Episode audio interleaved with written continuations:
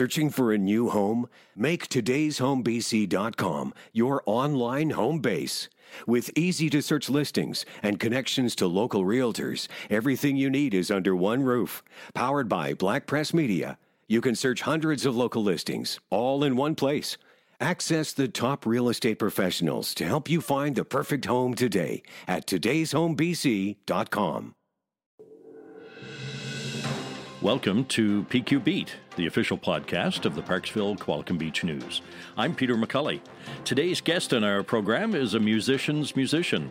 He's got four gold records, 22 singles, two Junos, seven nominations for Junos, and an Order of Canada to his credit. So today we welcome Valdy. Hello, Peter. It's good to be here and good to see you again. Yes, uh, it's been a while. Yep. How many miles has it been since we've seen each other, do you suppose? Well, I was doing 200 gigs a year in 1999, and each gig would require either a drive or an airplane ride 20 times across the country, basically. Wow. So I, am really happy that you dropped in to chat with us. It sounds like you're happy to be out back on the road playing gigs. Mr. Man, I'll tell you. It doesn't get any better than this. There's actual eyebrows out there in the audience and people who respond in subtle or not so subtle ways playing to a lens, as you know, is an entirely different gig, which is I, have had to revert to it for the length of this pandemic, and I'm not letting it go because I have a much larger reach online than I do in person. But actual humanity is just oh, it's so warm and it's just it pulses, you know. There's a there's a give and take to it and a rhythm that's just it's like falling back into a comfortable pair of slippers. And you have been on the road for many years. Yes, I started in oh, I was it was 1963, I think, when I started touring. Mm-hmm. I was 18, and uh, just been at it ever since. Okay, and you've got a birthday coming up. I do, sir. I'm going to be 75. No, I'm going to be 76 on September the 1st. And the road, and you still miss it, and you still have the energy for it. I do. I'm getting good at it now. Repetition. I caught you on social media a few times. Uh, you had a program called Live at Five. I, I guess you're still doing it. I'm going to maintain that as long as I can every Sunday. Presently, I'm on Facebook, and a lot of people don't do Facebook, so they don't, don't have access to it. I've been on every Sunday at 5 o'clock Pacific time on a group page on Facebook called Valdy Fan Page. And people have to join the group, which is adjudicated. Mm-hmm. And there's a couple of rules, like you can't advertise anything but me. and uh, it's a lovely community of people. Getting up to 2,000 people on there now, and everybody has a story. And that's going to help me as time goes by to uh, assemble facts for some sort of a dissertation, podcast, book, mm-hmm. whatever mm-hmm. it'll be. Who knows? some of these stories now that's what i found interesting about the fan page when i found it was that you're in conversation with some of these folks who said hey i saw you in north bay mm-hmm. And I remember the gig and talk about this and that concerning that town or that gig or the people I met there. Yeah. Yeah, the story behind the story. Yep. What's the most interesting one you've run across in the last little while? Um, memories of playing in the old Massey Hall in Toronto, the concert hall to play in if one was to uh, reach 3,000 people at a time. And it sounded pretty good.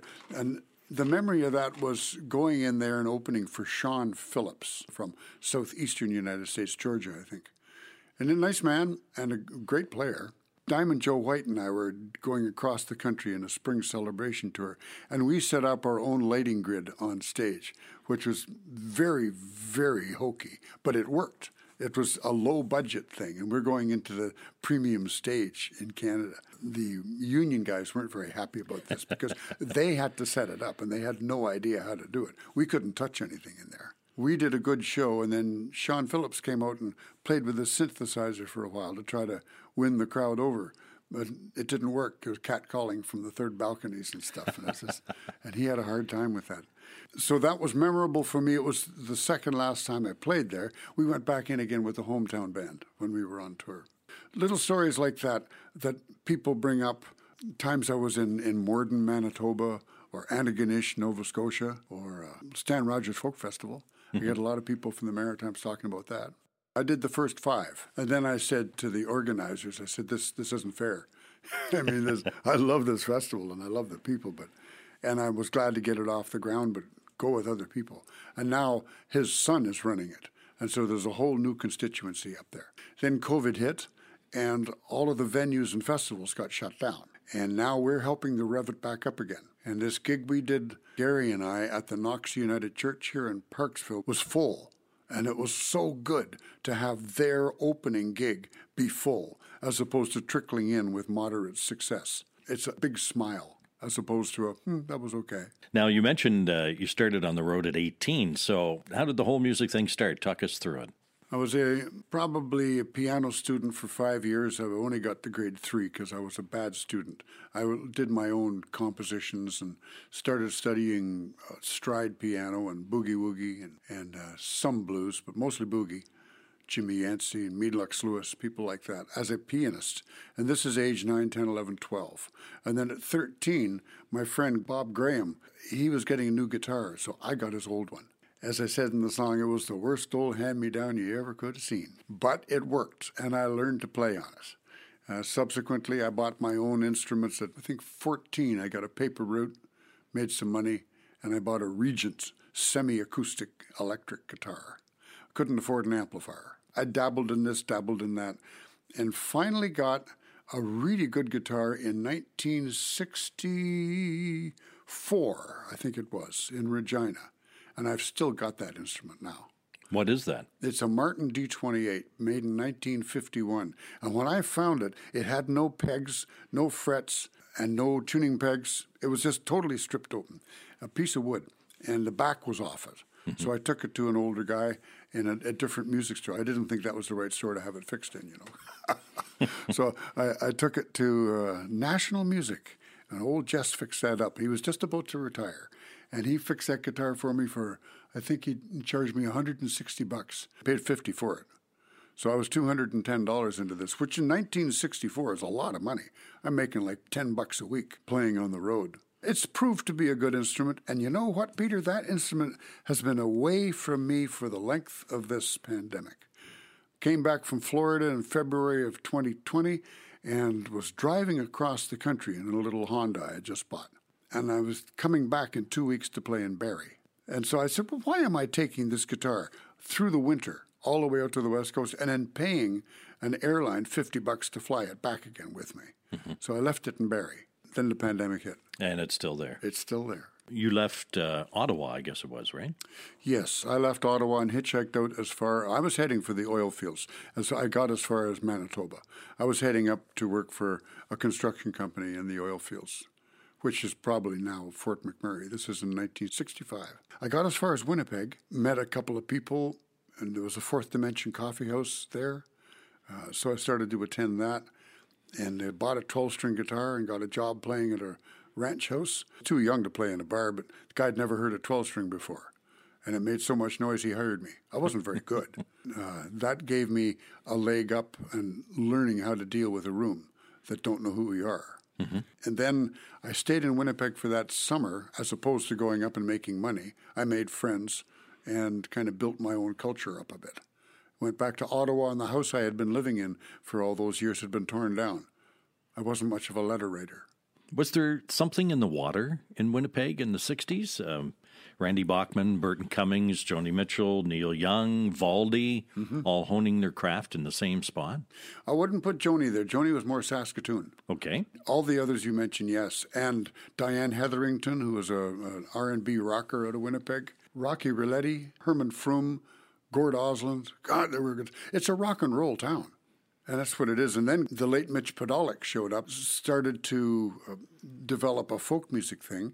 And Mitch then started the Winnipeg Folk Festival, which has been one of the lighthouse in terms of the culture and the development of festivals across the country because it's been a guiding light. And it's very successful and uh, starting to sell out now, which, I mean, you, you sell out a venue at 20,000 people out in the woods. Wow. It's just incredible. So, yes, uh, the whole scene in Winnipeg is concentric. That's why so many marketing companies use Winnipeg as a test market because if it works there, chances are it's going to work anywhere because it has equal competition It's isolated. There's not a huge influence from all the other marketers there. So I think Winnipeg grew up to be a rock and roll town, and thus Randy Bachman and the Guess Who and uh, all of the other bands that from and continue to come out of there. It's because of its isolation. I know Graham Shaw. He moved to Toronto and got into the jingle business, but to this day he remains a dedicated rocker with an incredible pop sense. If you're a pegger, you just that's DNA. Searching for a new home? Make today'shomebc.com your online home base. With easy to search listings and connections to local realtors, everything you need is under one roof. Powered by Black Press Media, you can search hundreds of local listings all in one place. Access the top real estate professionals to help you find the perfect home today at today'shomebc.com. Let's go to songwriting for a moment. You've written do you know how many songs you've written? No. No idea. How do they come to you? Do you, I've talked to people who say, you know what, I have a pocket full of scraps of paper with this word and that sentence and this idea. How's the process work for you? The 10% is writing it down, the 90% is finishing the song. And that usually gets on the back burner because mm-hmm. life gets in the way. So, yes, I have boxes of those pieces of paper with brilliant ideas on them, properly applied. And uh, one day I'll delve through them. As I'm tidying up, being a Virgo, you'll understand this. I, I like to keep as, as clean a deck as I can. My wife is tittering as she's hearing this because uh, there's no evidence of that at home. But and as I'm cleaning up, I, I notice these little lines, and that tweaks it again. So having them around as little reminders is like having post-it notes on the fridge for a songwriter. And that's how we take ideas and say cross pollinate ideas. And perhaps even that's how novels and, and short stories get written as well. I think that music, representative of, of how we're living, it becomes a mirror of what's going on in life. And people who hear certain songs they go to that era in their life when they first heard it. And most of the emotions and the likes and dislikes and biases that we held at the time when we heard that song are evident. It may not affect us the same way, but they're still there. And I think culturally, music acts kind of like photographs in terms of remembering. And so I'm going to do a song called Some Faces. There was a woman on Salt Spring Island, where Kathleen and I live. She was collecting photographs of people's faces for years, 30 years of it, in fact. Tamar Grigg, and collated all of these pictures of 30 years of snapping them into a show at Art Spring and asked me if I'd come and, and play a couple of tunes for her. And I, I thought, this is, uh, this is her gig, not mine, so I have to do something unique to her. So I did this song called Some Faces here.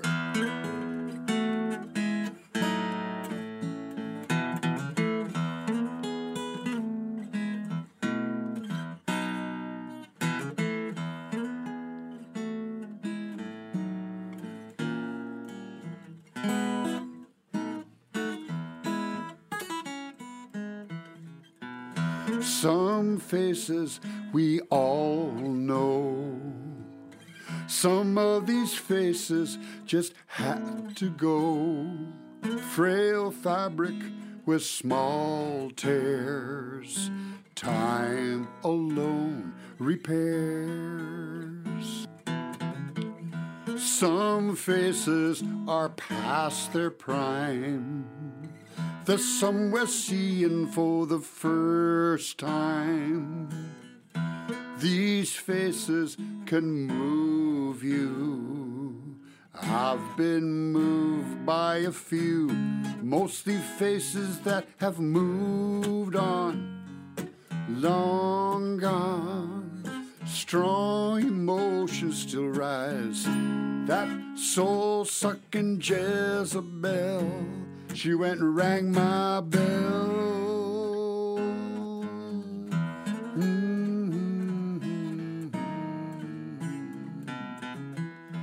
Some faces have tales to relate. Some of them are just a blank slate. Crooked grin from old classmates. Faces tell the truth. Some faces stand out in a crowd Some of them have been cash cows, like aging celebrities now long in the tooth, and still reaching out for youth. Mostly faces with a worried cast, hurrying fast past the finest moments of life. That time sucking Jezebel, she went and rang my bell.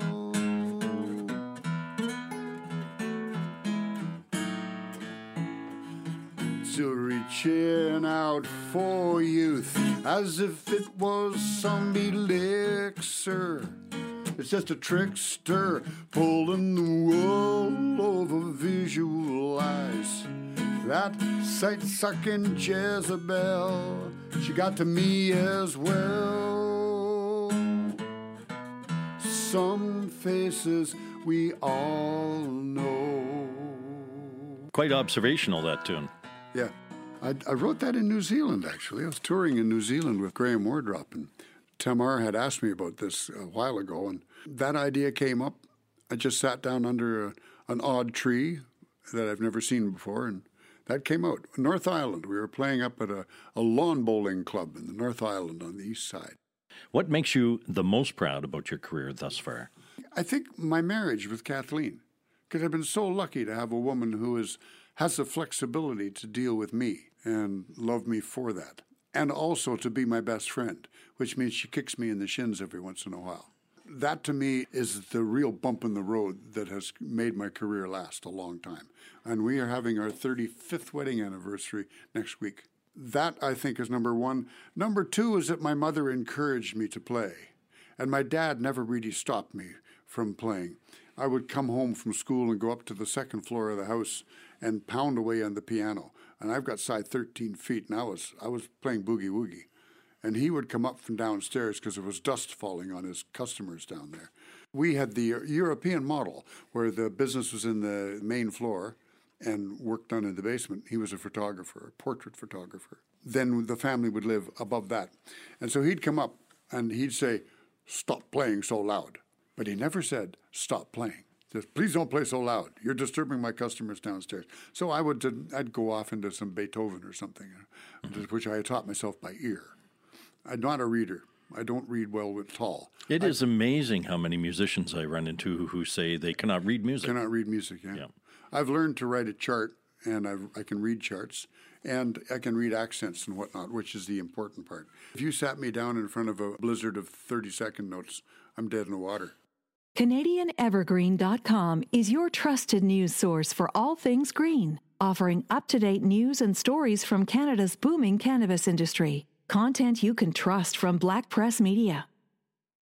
You play all types of music music you've written, music that those who have influenced you have uh, written, and music that I suspect you play primarily just because it's entertaining. Do you have a preference at all? I like it all. I like it all because as a folk singer, it's my job is still an, as an entertainer is to pass on information to people in an acceptable way or a digestible way, not to be strident and not to tell people how to live their lives. Inobtrusive, but bugging people enough that something has to be done about this or that. Sing a song about it and bring it to people's attention, mm-hmm. but not hit them over the head with it. That's my role. And I think as a songwriter, I aim in that direction, but when I'm selecting songs from other people, I do that as well. And some of them are just for entertainment. Most recent song I learned was Walking in Memphis by Marc Cohn. Music is such a glue for community that and it's been missing because of COVID.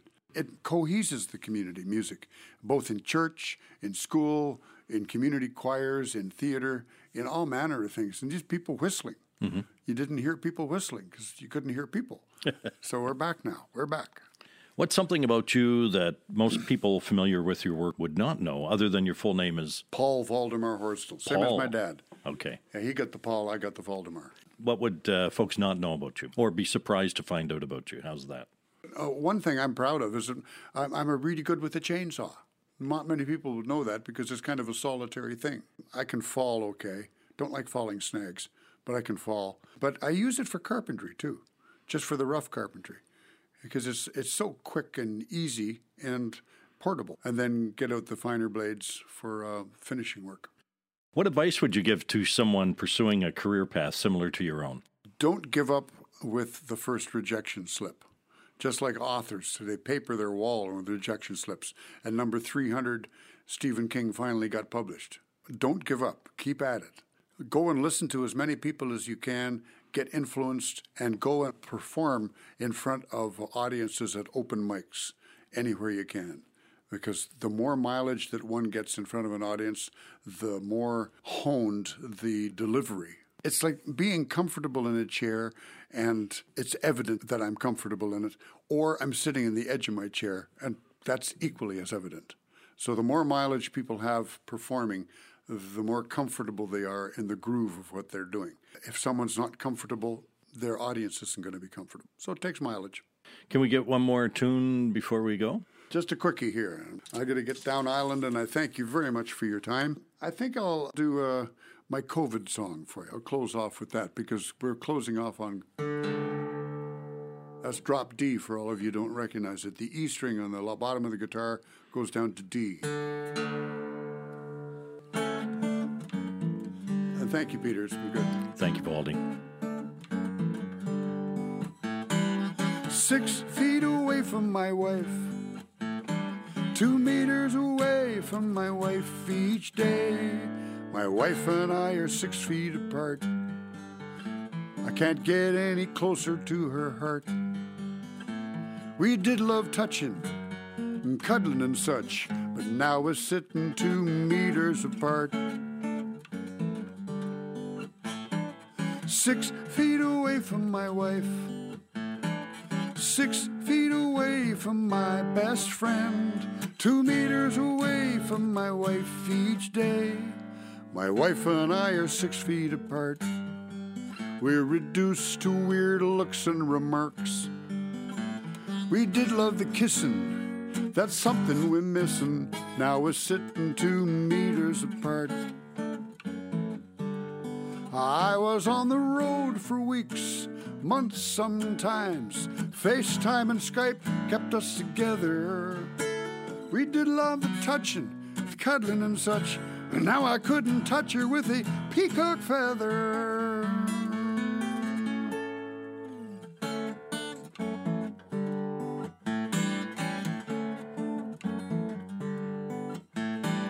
Six feet away from my wife, six feet away from my best friend, two meters away from my wife each day. Hey, hey, I know it's getting old, but I gotta repeat it.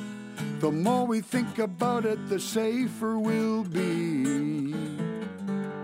Cause we are all six feet away from our best friend. That's this edition of PQ Beat, produced by the Parksville Qualicum Beach News. Thanks for joining us. If you have suggestions for topics or guests, we'd like to hear from you. You'll find our contact information on our website, pqbnews.com. The West Coast Traveler is an adventure in itself with content created by professional journalists and amazing photos provided by our readers. WestCoastTraveler.com is the newest travel network exploring all corners of Western Canada and the U.S. You'll see stunning photos and videos, read engaging travel features from around Western Canada and the U.S. Experience all the West Coast has to offer. Begin planning your next adventure. Visit WestCoastTraveler.com.